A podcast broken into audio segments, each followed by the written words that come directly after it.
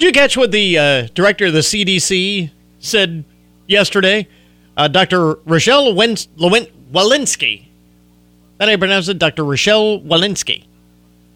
Uh, talking about the uh, surge in uh, COVID cases we've seen in many states now. She talked about the recurring feeling I have of impending doom. this is the director of the CDC talking about impending doom. It's the end of the world as we know it. I don't mean to make light of the concerns. I get it. You know, we're seeing uh, this new surge again of cases. And it is difficult. It, being the director of the CDC cannot be an easy job, but it seems as though it would seem as though using terminology like impending doom maybe overstating it just a just a tad. We've gone from the uh, previous administration underplaying the uh, pandemic to the current administration seemingly overplaying the uh, pandemic, and I, I don't know that either is necessarily where we want to be. Impending doom. Well, hopefully we'll make it at least till Easter. Good mornings, I'm Chris Oakes, and coming up today, another trend that has been accelerated by the pandemic. America is increasingly becoming a gig economy, which is presenting both financial opportunities and challenges. Also, this morning, helping more than 7 million unbanked households in America get the most out of their economic stimulus checks. In our everyday agriculture segment, with apologies to Dr. Seuss, we have food safety advice about eggs and ham for your family's upcoming Easter celebration. And it's time to break out of hibernation and get outside again in the month of April with the Hancock Park District. We'll tell you what's happening. This is the Good Mornings Podcast Edition for Tuesday, March 30th, 2021.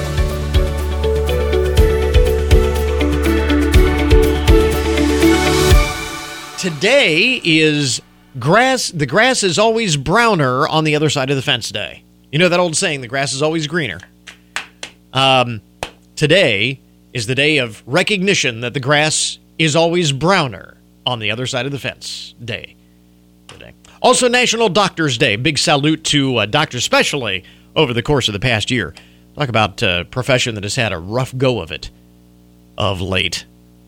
Uh, it's never easy to be a doctor. Really not easy during a pandemic, obviously. National National Virtual Vacation Day. Virtual vacation. And I think we've had enough of that over the past year. What we need is National Real Vacation Day. But it is Virtual Vacation Day today. Take a walk in the park day today. And it is National Turkey Neck Soup Day. Now, doesn't that sound scrumptious? Anyway, so uh, this is the daily coronavirus story in the news. Uh, some people are experiencing what's been dubbed COVID arm after receiving the COVID 19 vaccine. Officials at the Centers for Disease Control and Prevention have long stipulated that arm pain, pain at the injection site, as well as swelling and redness, are expected side effects of any vaccine, not just this one, but any vaccine, and that the symptoms are only temporary. However, some people are getting a more noticeable reaction at the injection site that is now being referred to as COVID arm. This usually refers to symptoms that occur long after your first shot, in some cases up to a week afterwards.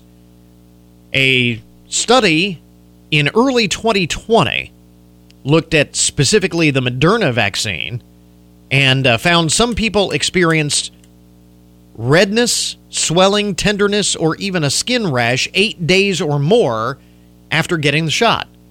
Now, this report, I don't know, maybe this was a typo, but it says an early study in 2020 looked at all of these things. And that was before the vaccine was on the market, right? And early 2020. So apparently they've been looking at this for quite some time, and it's only now becoming well known by the public because people are experiencing this. Researchers found less than 1% of individuals who got the Moderna vaccine developed a raised itchy rash that may even appear as a lesion in some cases after getting the vaccine. The good news is that these are all considered harmless, and this is the reason to bring this up is that there's no reason to fear. They say brief they are brief responses uh, to the injection and are not considered a severe reaction. Well, you may not consider them a severe reaction. People who, who get them certainly uh, are concerned. In any event, um, if you experience COVID arm and you don't have any prior medical conditions that would prevent you from doing so, you should take ibuprofen or acetaminophen to lessen your arm pain. So, Advil, Tylenol, those kind of things. Antihistamines would reduce itchiness or discomfort related to any rash, and they would be fine here. They say you can also apply ice to your arm if it's swollen. However, you should never resort to taking antibiotics for swelling, pain, or rashes at the injection site. So don't do that. If you experience a high fever, body aches, and fatigue, along with COVID arm, they say speak with a healthcare provider immediately.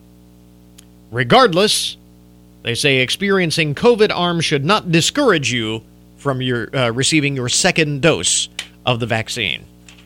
I have to say, my wife got uh, the Moderna vaccine. I'm getting uh, I'm getting mine on Wednesday tomorrow. I get my uh, vaccination, and I'll let you know. But uh, my wife, I don't know. Um, I don't know for sure what vaccine I'm getting, but my wife got the Moderna, and she did have some some discomfort, but I don't recall a, a rash or anything like that. But uh, in any event, so there you go. The uh, story on COVID arm. That's a thing. Now, so the ship in the Suez Canal has been freed finally. The and the full moon gets most of the credit. the, the, full moon gets uh, credit for helping free that giant container ship blocking the Suez Canal for nearly a week. Salvage crews took advantage of high tide to pull the ship from the sides of the canal yesterday, and it was quite the sight uh, because all of the ships that were backed up uh, started blowing their horns, and it was it was like a traffic jam. They likened it to a traffic jam on the highway. You had all of these ships that were waiting and just couldn't get through. They finally they finally freed the ship thanks to the full moon. About 15% of the world's shipping traffic passes through the Suez Canal. Hundreds of ships have been waiting to get through, and now uh, they say even though the the uh, canal is freed up, uh, they're moving ships through again. It's going to take quite a while, days, maybe even weeks, to get everything back to normal. Why? Because you have this tremendous backlog of all of the ships that were waiting to get through for several days, up to a week. And then you have all of the additional ships that will be showing up for the regular amount of traffic. So it's going to take a little while for all of this to uh, work itself out. But uh, things are back to normal the Suez Canal. I just thought it was uh, kind of interesting the uh, full moon getting the credit for that. Um, did you hear the uh, story about Volkswagen? Volkswagen uh, accidentally, apparently, unveiled a new name for its U.S. operations. They are supposedly changing from Volkswagen of America to Voltswagen of America instead of V O L K S, V O L T S to represent their emphasis on producing more electric vehicles. It'll be Voltswagen of America.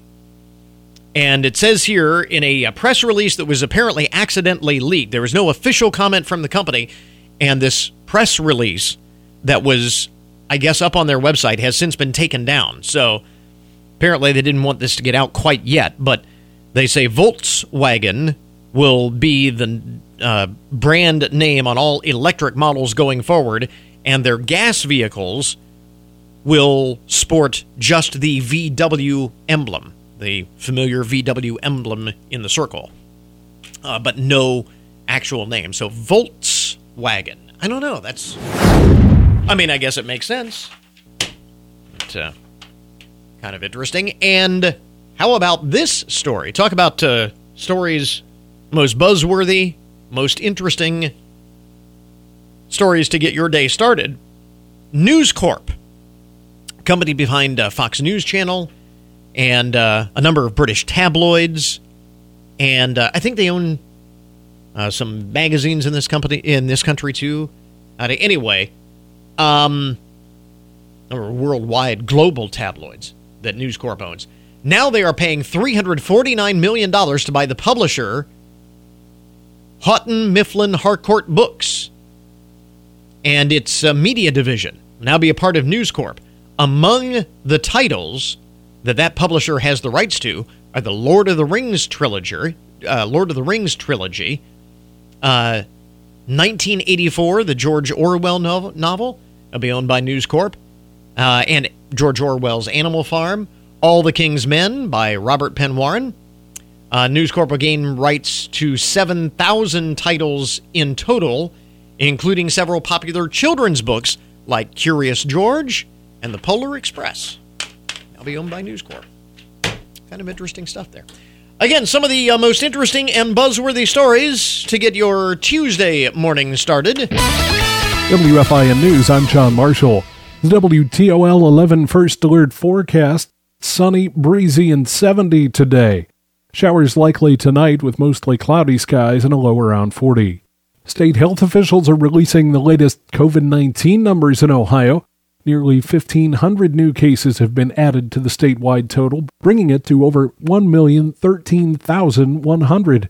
The latest number of fatalities reported stands at more than 18,500. Everyone 16 and older is now eligible to receive the COVID 19 vaccine in Ohio, as the state waits to receive 571,000 doses, its largest batch to date.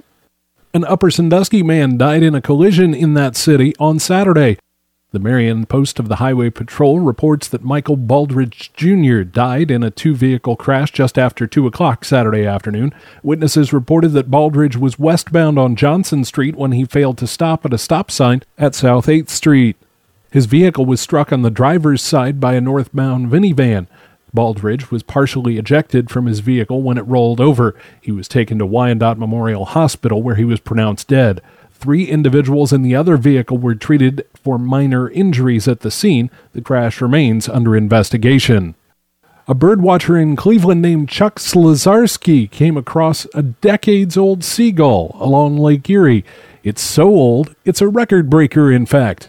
Carl Bachtel in Cleveland has the story.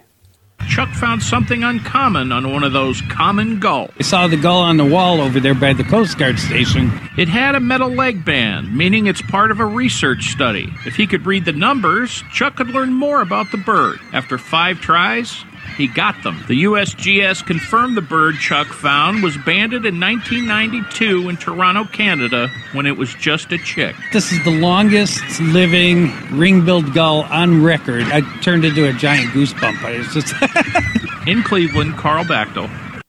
More news online anytime at WFIN.com. I'm John Marshall for 1330 WFIN and 95.5 FM.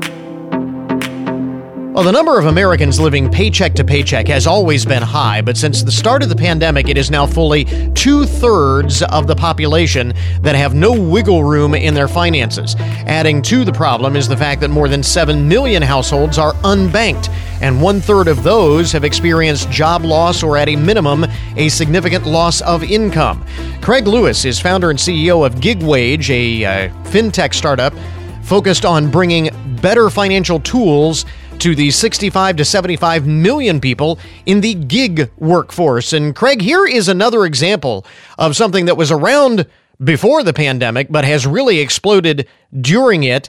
Uh, what can you tell us about the growth uh, of the gig workforce, and do opportunities still exist in that sector of the economy?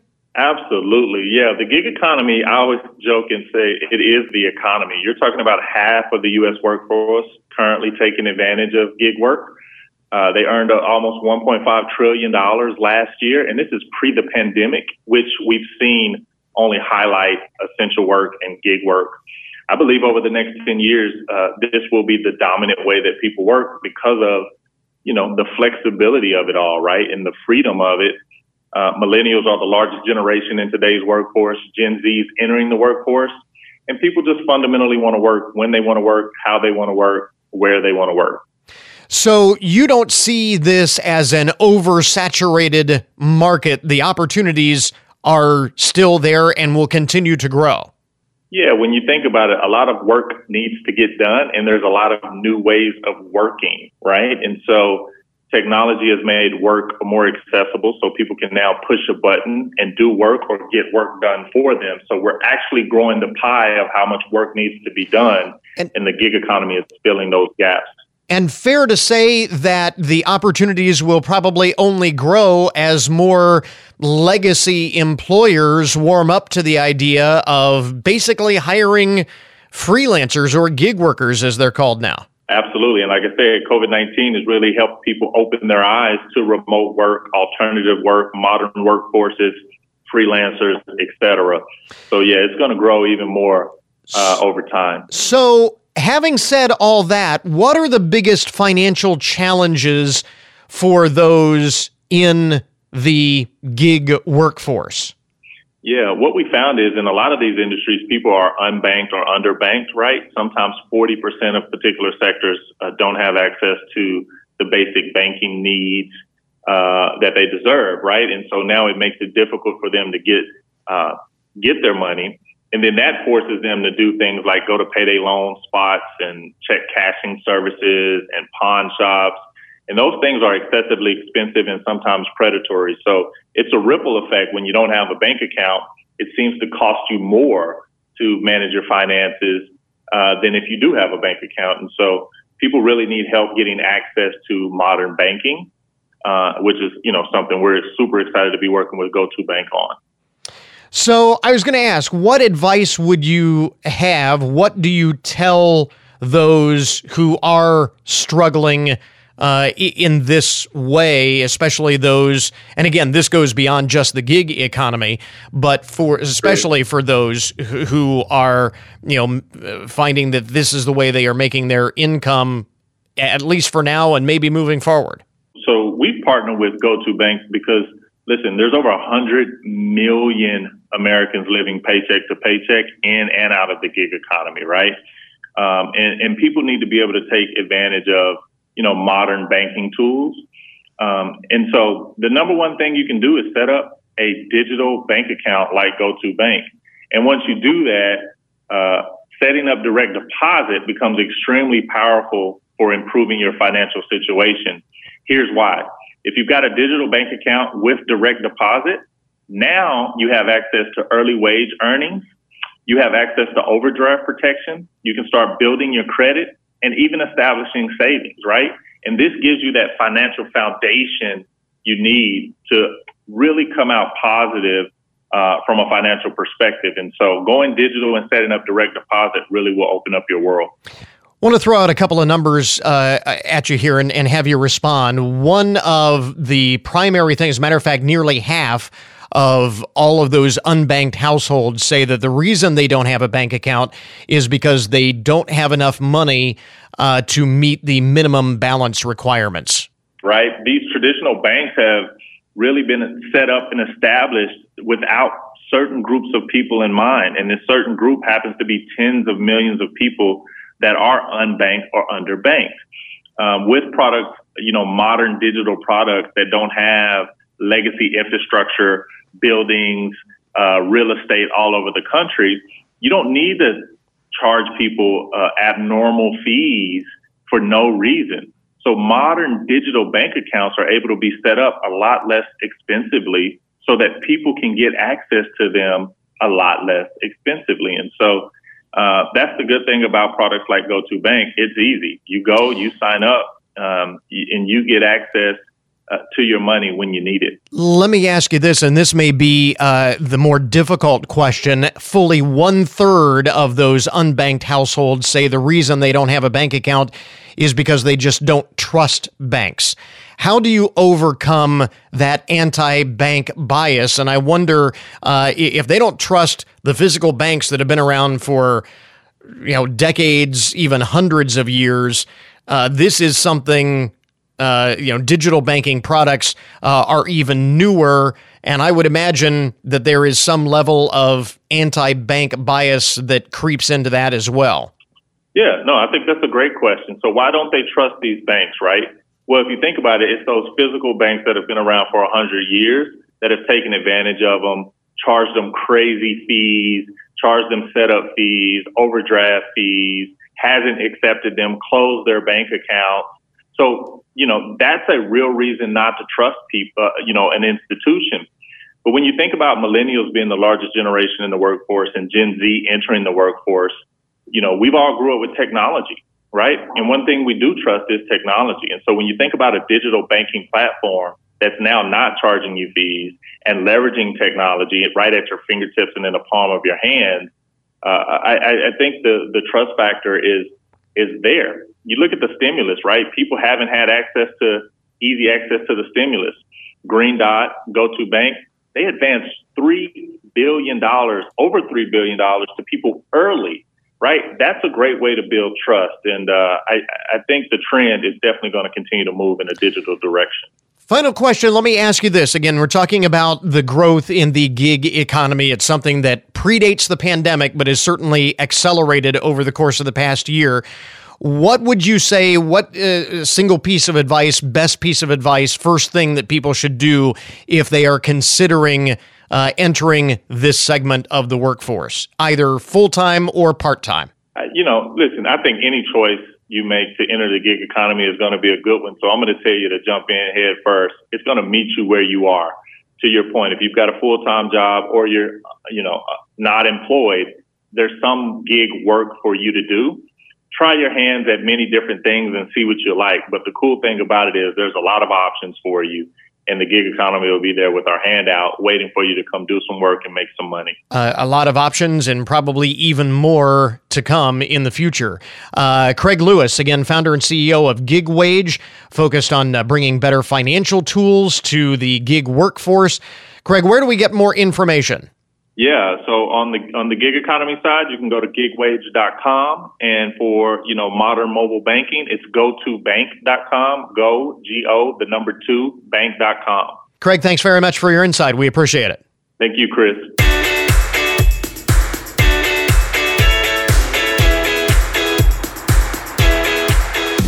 Well, while millions of Americans got their economic stimulus payments almost immediately after passage of the latest virus relief bill, millions more are still waiting, including many lower income uh, individuals and retirees who may actually be excluded because they have not filed uh, tax returns, and uh, that is you know where they get the data, the database they work from. So, in order to help those individuals get their money, uh, Mastercard, Liberty Tax, and Walmart teaming up to uh, help by ena- enabling direct payments through prepaid cardholder accounts.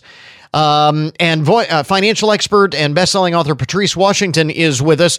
Patrice, first of all, give us the details on uh, how this program uh, works and what it's all about. Well, Chris, you said it correctly. There are millions of Americans who are eligible um, for the $1,400 stimulus payment who aren't getting it because they don't have a digital means of receiving their payment. And this is leaving billions of dollars unclaimed. And you know, like I know, there's been collective hardship, right, over this last year. And more Americans now than ever really need to get their hands on these funds, and it's just not happening. And so, to help those without a digital means, in particular, of receiving their stimulus check, MasterCard has teamed up, like you said, with Liberty Tax and Walmart to offer direct deposits of stimulus payments through these prepaid cardholder accounts. So, how does this work? What is involved for those individuals in signing up for this? Yeah, it's really simple, Chris. So there's two cards. There's the Walmart Money Card and the NetSpend Liberty Tax prepaid MasterCard. First of all, as you said, many people are not getting their stimulus uh, checks because they have not filed their taxes. So if you're listening and you know that's you, I need you to lean in. Qualifying new customers who use Liberty Taxes services to file their tax returns will receive 30% off their tax prep plus a $15 bonus. If you select the NetSpend Liberty Tax prepaid MasterCard for the disbursement of the tax refund, you can receive an additional $15 off.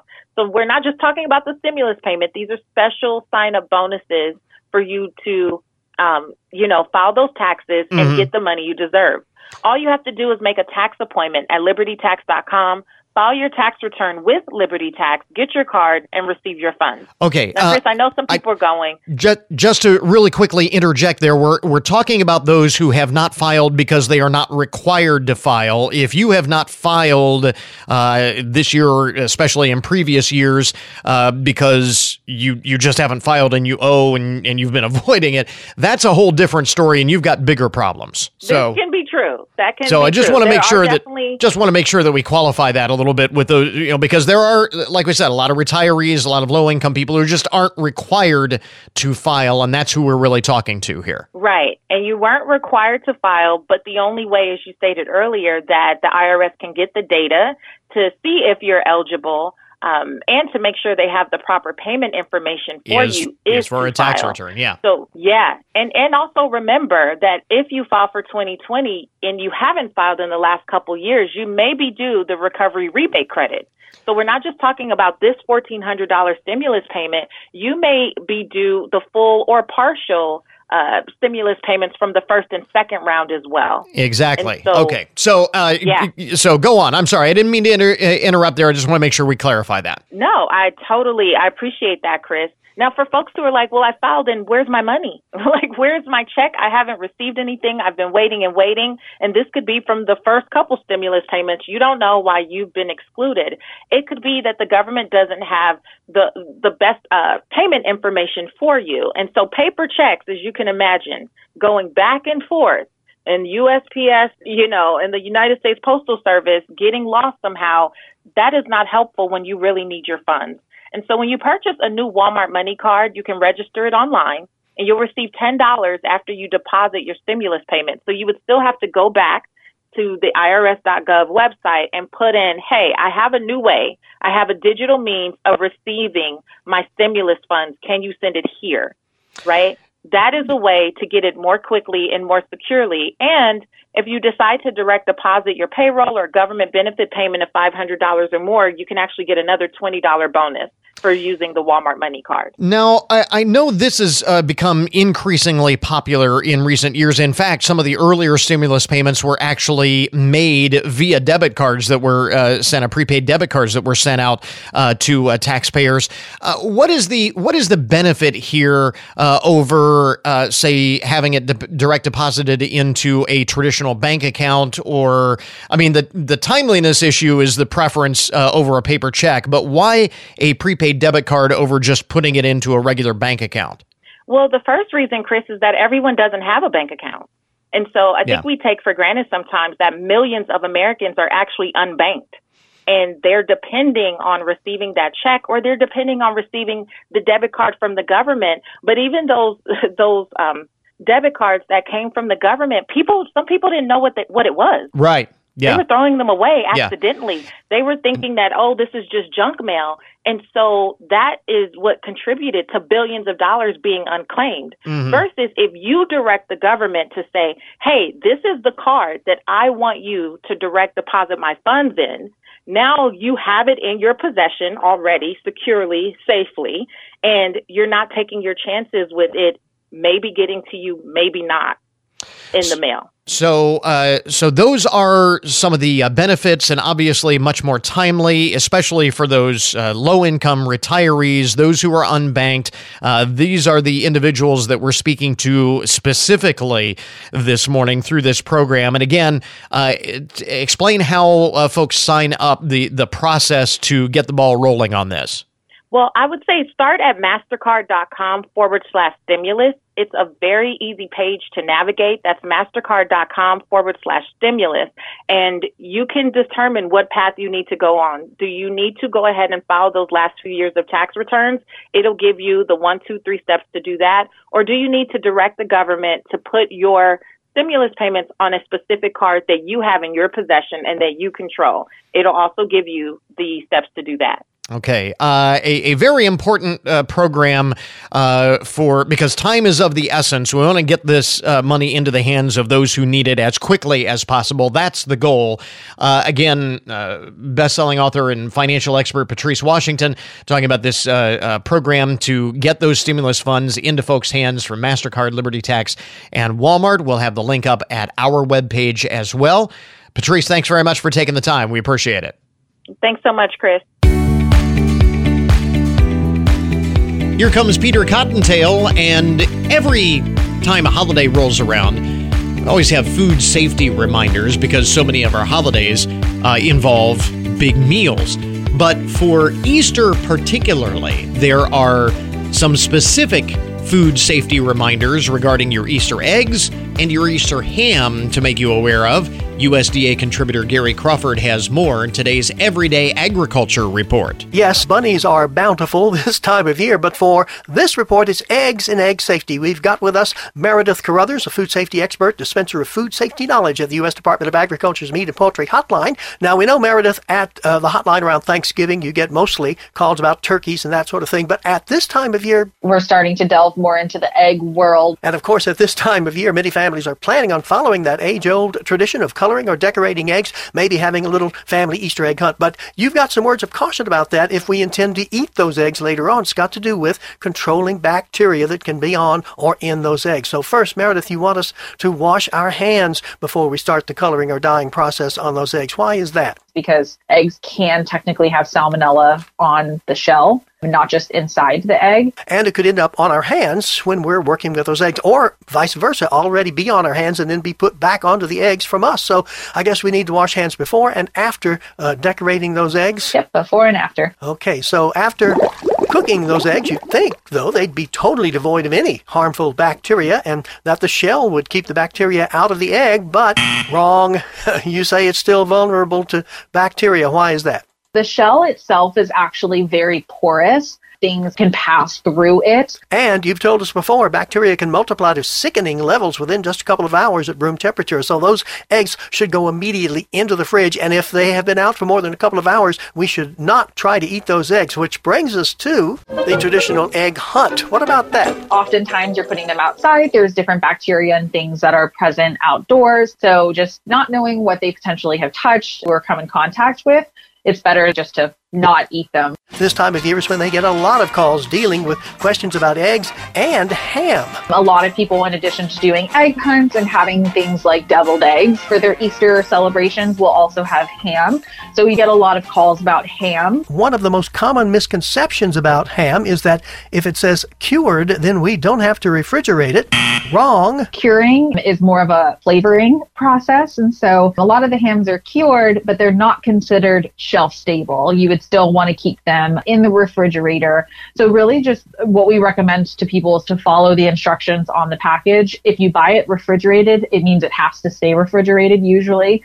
And then if it's bought not refrigerated, like it's shelf stable, you just want to pay attention to that package to see if it says, you know, refrigerate after opening or anything like that. Now, most hams we see at the store are fully cooked and can be eaten right out of the wrapping. However, there are some hams that are not fully cooked, so it's very important to read the labels and instructions on any ham that we buy. Also, Meredith says once we open that ham up, then uh huh. The clock is ticking, and we need to get that ham into the fridge within a couple of hours, or bacteria in or on it can multiply and could make us sick. Meredith says they get a lot of hotline calls about how long that ham or its leftovers can safely stay in the fridge. Any leftovers, any cooked leftovers, or when you open that ham, really should be used within about four days. And then if not, you should go ahead and freeze them. Which brings us to another question that comes up on the hotline a lot. Can we freeze that ham at all? It seems to be connected to the fact that unlike turkeys and such, we don't usually buy ham in the frozen state. But according to Meredith, you can definitely freeze hams. You can even buy a whole ham and keep it in the freezer till Thanksgiving. It would be perfectly safe. But she says, depending on the ham and how it's packaged, there might be some quality changes as time goes by. If you have questions about any food safety or preparation topic, call the Meat and Poultry Hotline, 1 888 MP Hotline, 1 888 MP Hotline, or for live chat, go online to ask.usda.gov. Gary Crawford Reporting for the U.S. Department of Agriculture. And we have that link up at our webpage, goodmornings.net. Some uh, really good advice, particularly interesting uh, with respect to freezing ham. Never really thought about that, but you can indeed do it. And eating those Easter eggs after you've done your Easter egg hunt. Not a good idea. I remember uh, when when I was a kid, we stopped eating the Easter egg. Uh, stopped eating the eggs after the Easter egg hunt. We discovered that probably wasn't a good idea the one year that we found more eggs than were hidden. probably not a good idea to uh, to eat those eggs because we didn't know exactly which which which one was the offending egg. We interrupt this program to bring you a broken news alert. We have in the broken news this morning a number of uh, funny animal stories, which is kind of interesting. And uh, also coming up here in uh, just a moment, the story of what is quite possibly the dumbest mobster ever uh, in, in all of world history. Uh, that is coming up. Today's update on the odd and unusual side of the news brought to you as a public service, more or less, of Hancock County Veteran Services. First, the animal stories. Um, family in Chicago sitting on their front porch uh, in the uh, suburb of Avondale uh, noticed something odd at the uh, building across the street. There was an Amazon package that had just been delivered sitting on the doorstep. And lo and behold, a porch pirate comes up and swipes it. Not a human, mind you, a squirrel. so they're sitting there and they, they're watching as this squirrel approaches the package that had just been delivered. Uh, and they caught all of this on video, by the way. Uh, the squirrel grabs the package and takes it up to the roof of the building. they, they uh, it's very unusual, but the uh, couple posted this to social media with a comment. Now I think we know what happened to that food that went missing from our porch a few weeks back. Apparently, it's a serial porch pirate squirrel.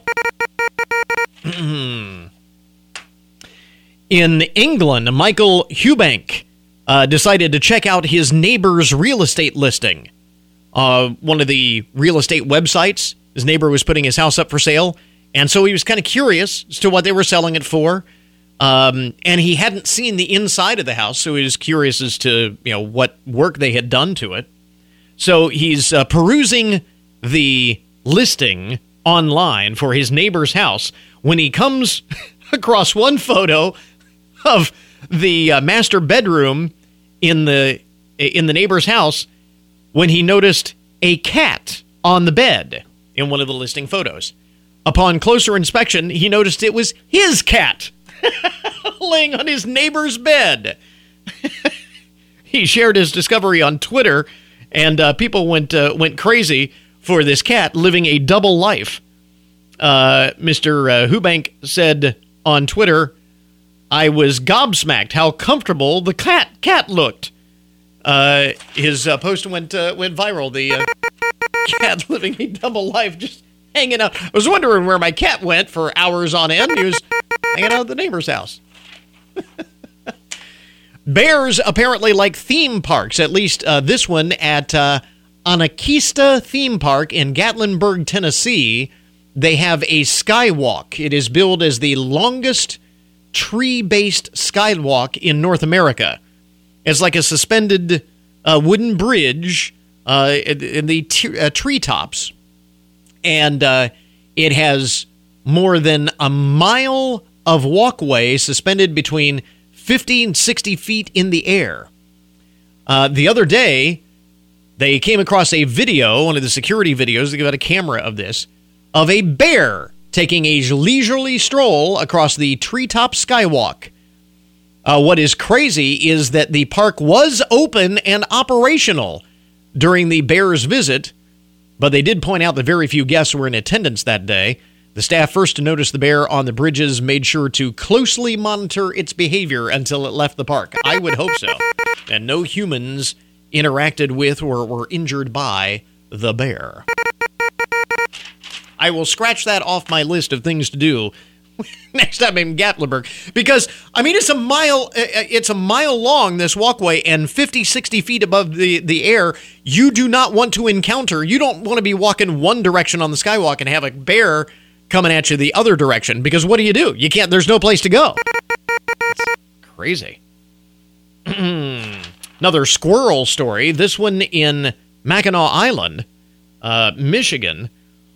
Apparently a squirrel accidentally got trapped overnight inside of one of the oldest churches on the island. Did some serious damage. The critter broke apart a figure of Jesus on an antique crucifix, also set the cross crashing to the floor. The damage was discovered over the winter by the church's administrative assistant, who says she initially thought that vandals broke in after spotting plants that were tipped over and candles knocked down. But the church's maintenance engineer spotted the furry intruder and quickly chased it back outside. They suspect the squirrel had gotten in through a door that someone had left open and then found itself trapped inside overnight. um, and then a couple of uh, more conventional stories here in the uh, broken news this morning. Because we always have to have something out of Florida. One mom in Brevard County, Florida, is in custody after she reportedly was drunkenly speeding through the streets of the county to get to a grocery store. She had a good excuse, though. She thought she had left her infant at the store. Jessica Lynn Lawton was clocked doing 70 miles an hour in a 35 mile an hour zone on Saturday as she was heading for the local Publix grocery store in Titusville. An unmarked police car followed her uh, to the store's parking lot. When she finally got out of the car, she uh, screamed to police, Where's my baby? The arrest report says she eventually mentioned, uh, she, they eventually figured out that the child was at home the whole time. she thought she had uh, left her child the grocery store. Mom of the year, right there. At least she went back to get her child when she thought she had forgotten it. Anyway. And finally, in the uh, broken news this morning, this story of what is quite possibly the dumbest mobster ever. Italian police say a mafia fugitive was caught after appearing in YouTube cooking videos. Marc Feren Claude Biart went on the run in 2017 after being accused of drug trafficking for uh, one of the mafia families. I don't know which one. Authorities say he lived a quiet life in the Dominican Republic until he started making cooking videos with his wife. he did try to hide his face, and he thought he was good, but apparently he was able to be identified by his distinctive tattoos. Interpol uh, escorted Mr. Biart back to Milan, where he was taken into custody.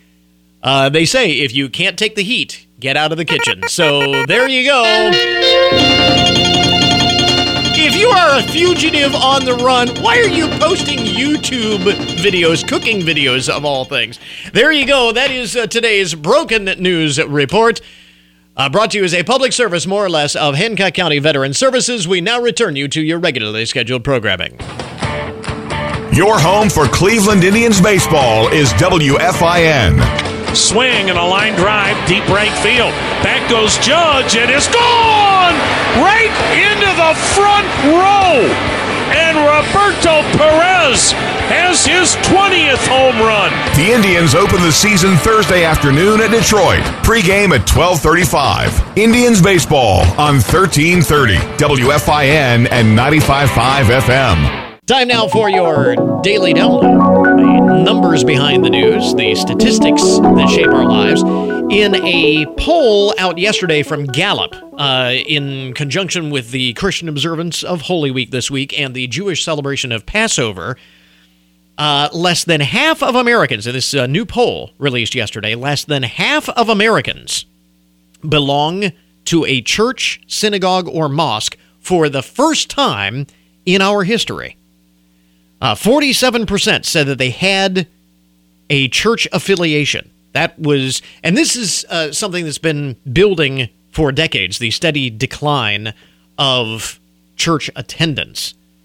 Uh, it was a 50 50 split in 2018, This is the first time in the eight decades that they have done this uh, survey that the majority of Americans did not have an affiliation with a house of worship. When Gallup first polled the question back in 1937, 73% of Americans were members of a church, synagogue, or mosque. And that number stayed fairly level for six decades until it started to fall in the early 21st century. Now, there is a strong association with age. 66% of those born before 1946 say that they belong to a house of worship. 56% of baby boomers, 50% of Gen Xers, and 36% of millennials said the same. So you can see with age, the numbers go down. Gallup said it had limited data on Generation Z, but their numbers seem to be similar of those millennials uh, at about 36%. So I guess maybe it's flattening out. The curve is flattening out a little bit, but it's flattening out at a very low number. The decline has come as a growing number of Americans say they are not affiliated with a religion. It's interesting because the majority of Americans still say that they are describe themselves as religious, but declining numbers are actual members of a church. For the first time in American history, number below 50% overall.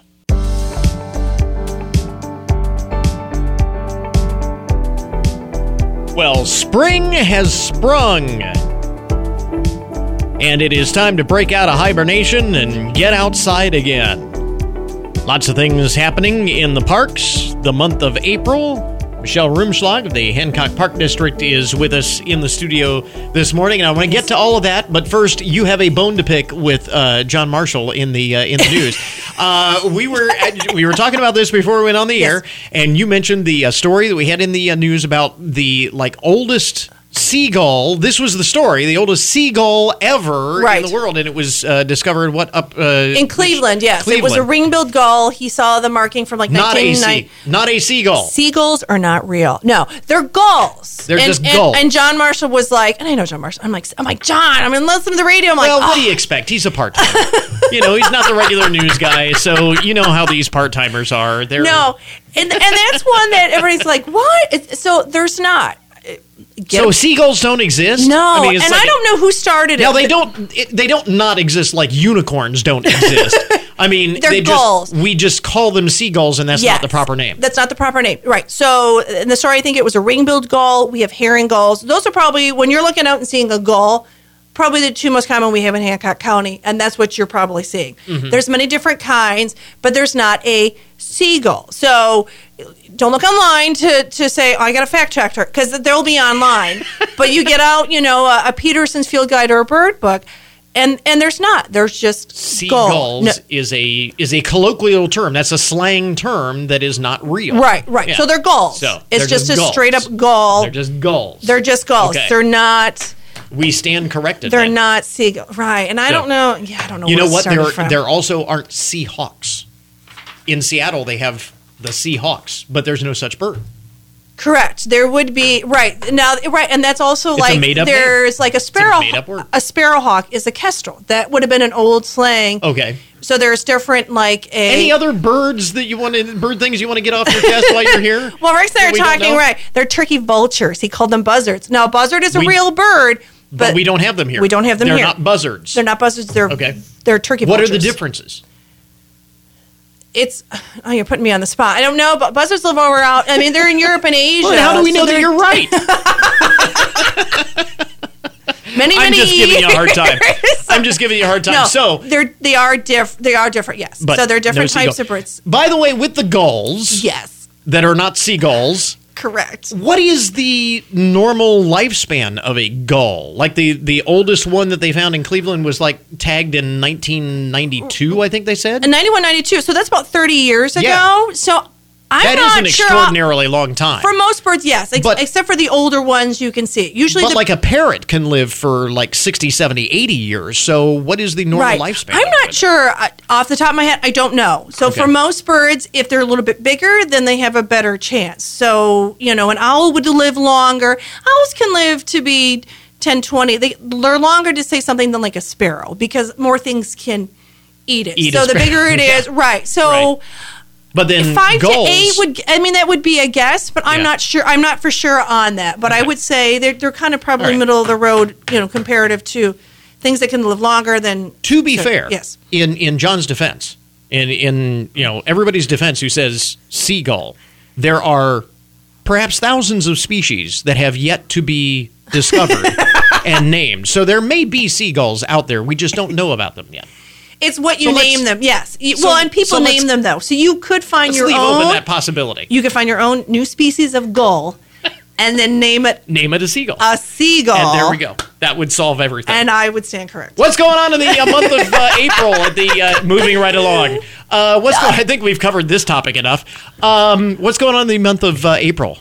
Nothing really yet because we're still we're still in red. We're just oh my Yeah. gosh, we're waiting on orange. Um, we're doing some virtual things, Mm-hmm. so we we are going to have an upcoming uh, carving program again. So those of you that like the one we did over the winter, that will be coming out here shortly, and it'll be a bluebird Okay. that you can carve. So we're just trying to get our um, materials around and our kits around. So that will be happening here in April. Um, I'm going to be doing a talk on backyard weeds that will be coming out in April. So we're trying to move some things virtually because we've been planning our, our programs this whole time going, yep, we're going to be in person and we're all open. Yeah. And then we kind of tweak it and pull things back. So once we go orange, then we can do our small groups in persons, our story times, planetarium, Okay. and some outside things. But while we're in this red, I mean, it's been, and you know, but I mean, you can go to the parks. Like I said, the parks have been open this whole time. Right. You can get out and hike. And very popular. Yes, It's a you great know, way we've to get got outside and birds migrating and- through. The yeah. warblers are starting to come through. They're starting to get. I haven't been out lately to see wildflowers, but they should start coming here. the gulls April. are out. The gulls are out, and the vultures are out. Um, so we're just, you know, we have things planned, and once we can go orange, Okay. again, get on the website because then we'll be able to put some spring things and then Right. summer camp stuff In too. in the me- in the meantime, I know last month we were talking. You were actually signing uh, folks up, or you had stuff that was uh, up there, you know, pending, uh, uh, pending going uh, orange, and We don't Do you- have anything so right now. have anything no, up. we don't. Okay. Ha- once we So went red back in what November, Okay. we kind of stopped advertising things because we didn't know when we were going to go Right. orange. Okay, I'm not surprised we're still. You know, we haven't yet here in March. okay. I'm I'm hoping here the next couple of weeks. So rather than signing people up and then going, hey, we're not We are not do it. orange yet. Okay. It, right. So And- once once we turn, we'll we'll put things on You on our mentioned calendar. you mentioned summer camp. Yes. Um, What is the uh, everything is on hold there? Everything too? everything's on Okay. hold, right? So right. we are planning to do it this year. Okay. Because last year we we had things planned and then we canceled because everything was still kind of new Sure. of how can we do everything with Right. social distancing and small groups. So we know we can have it as long as we turn turn orange. Torn we orange. can we That's can what everybody is waiting for. right because Yeah. it seems like once you hit that we you know unless our indicators go up we we should probably But you are, there. but you are ready. I mean, assuming that that happens sometime in April. I mean, cross our fingers. Right. You're ready to go, and as Yes. soon as that happens, I've, I've be been posted. watching, like maybe most people. I don't listen when the governor talks. I just don't listen to his things. But I'm watching at two o'clock to see that map change colors. Mhm. Two thirty, and that day it turns orange. I'm going to be putting things online, and I mean things Okay. will be on there right away, just because we want to get things out to people. Along those same lines, what about uh, facility reservations and so on, shelter houses and things like that? We're still on pause with that. We're going to be reassessing things in June. Okay. So some of them um, are not open, but there's some that are. Mhm. So like the one at Litzenberg, there's some out at Riverbend. You can still use them. They're Sure. first come first serve, which they've always been. Mhm. But to call and reserve something that you want a graduation party, we're still not doing that. Okay. Yeah. So we're going to wait until June, see where things at, or if things progress Okay. um, you know, we if we hit that, that that's the next number I'm watching. That fifty per hundred thousand when everything Right. Because everybody is watching for that. Yeah. and, and for us that means we can do open houses again. We Mm-hmm. can do those things that we can't do even when we're orange because it's small groups and social distancing. We Yeah. can't do that in the McKinnis house. Can't do it just an open house where Right. anybody and everybody can come, right? Right. So Makes so sense. those are two numbers we're watching. It's 75 to turn orange and then the next one. So we're waiting like you're waiting. So, you know, and, Okay. and I think everybody's it's wait and see. that's, that's that's the last year, right? Of what's happening, where our numbers going. We should be used to it by now. But in Yes. the meantime, uh, as you said, the parks are open. Mm-hmm. This is a great time to get out and uh, enjoy the enjoy the parks, enjoy the spring weather. Yes, yes, yep. All right, very good. Again, uh, Michelle Rumschlag of the Hancock Park District with a uh, little gull lesson with us uh, this morning and an update on uh, programming in the into the month of April. Michelle, thanks very much for dropping by. All We appreciate it. Thanks for having me. And that will put a wraps on our podcast for today. Want to thank all of our guests for joining us on the program. Remember, you can get more information about all of the topics that we talk about each day on the show at our webpage, goodmornings.net. That's where you can connect with us on social media as well. Contact us directly via email. Sign up for our daily email newsletter, goodmornings.net. Coming up tomorrow on the show, the Findlay Hancock County Public Library is once again looking to expand their facility. Director Sarah Clevidence will join us to give more details about their proposal and their vision for the future. So until tomorrow morning, that is Good Mornings for this morning. Now that you've had a good morning, go on out and make it a good day. We'll catch you back here tomorrow.